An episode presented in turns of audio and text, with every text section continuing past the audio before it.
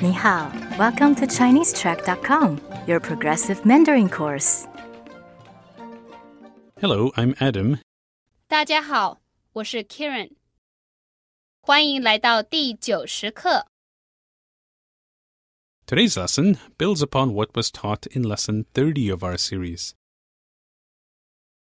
Back then, we translated some phrases that were being used in each lesson into Chinese.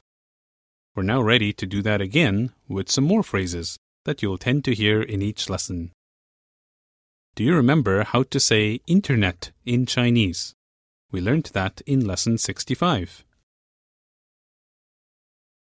网路 Now that means the internet. To say get online, we would say 上网 we've defined 上 in the past to mean before. It can also mean up, or in this context, on. So that gives us a literal definition of on internet 上网 or get online.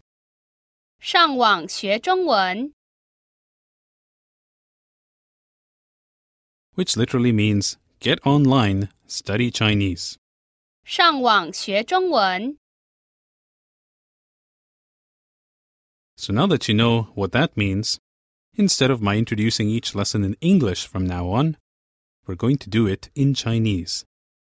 So today's lesson could be introduced as 上网学中文第九十课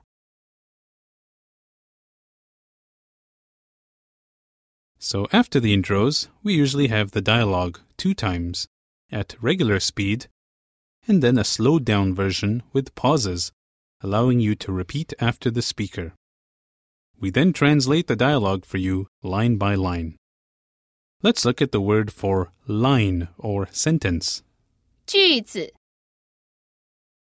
第四声和第五声 So if we wanted to say the first line is, we would say 第一句是 Simple enough.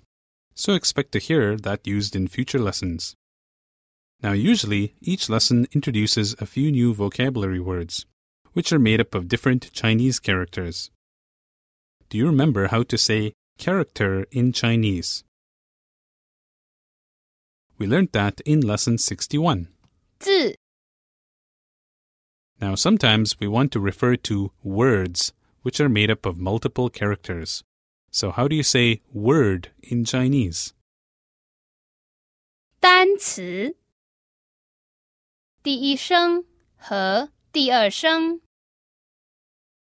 Now, many times, words are made up of characters we've studied before. Let's look at how we would say this in Chinese. First, the word for before. 以前第三声和第二声 This is the opposite of after or later, which we've seen before as. 以后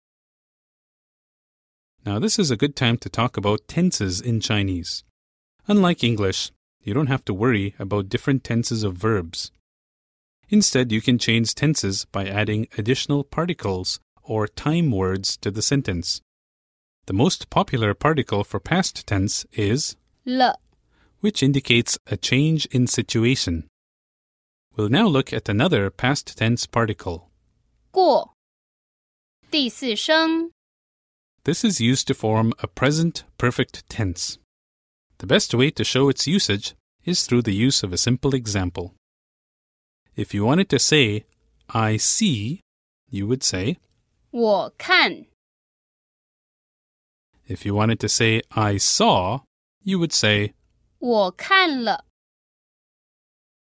if you wanted to say, I have seen, you would say, 我看过了 So back to what I wanted to say, which was, we've studied this character before. 这个字我们以前学过了 Similarly, if I wanted to say we've studied these characters before, we'd say, 这些字 我们以前都学过了。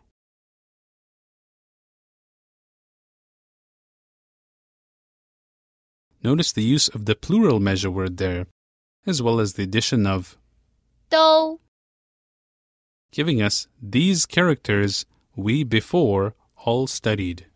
这些字我们以前都学过了。 Great. So let's move on to another question that I sometimes ask in lessons. Do you remember what this means? So, first, the verb to remember. 记得。第四声和第五声， So, to ask my question, I'd ask, 你记得是什么意思吗？ Do you remember what this means? At the end of many lessons, I talk about getting more practice, since that's the only way to learn a language. Let's look at the word for practice. 练习。第四声和第二声， So, to say more practice, you'd say, 更多的练习， you may remember 更 from lesson 83 means more of something. So, 更多。 means even more. So, based on what you know, see if you can translate the following piece of advice. 如果你们需要更多的练习，你们可以上网到 ChineseTrack.com。 So that meant if you would like more practice, you can go to ChineseTrack.com. The character Dao, translated as meaning to. Before we go, rather than using the regular goodbye phrase we normally use, we'll use the phrase of encouragement we learned in lesson 64.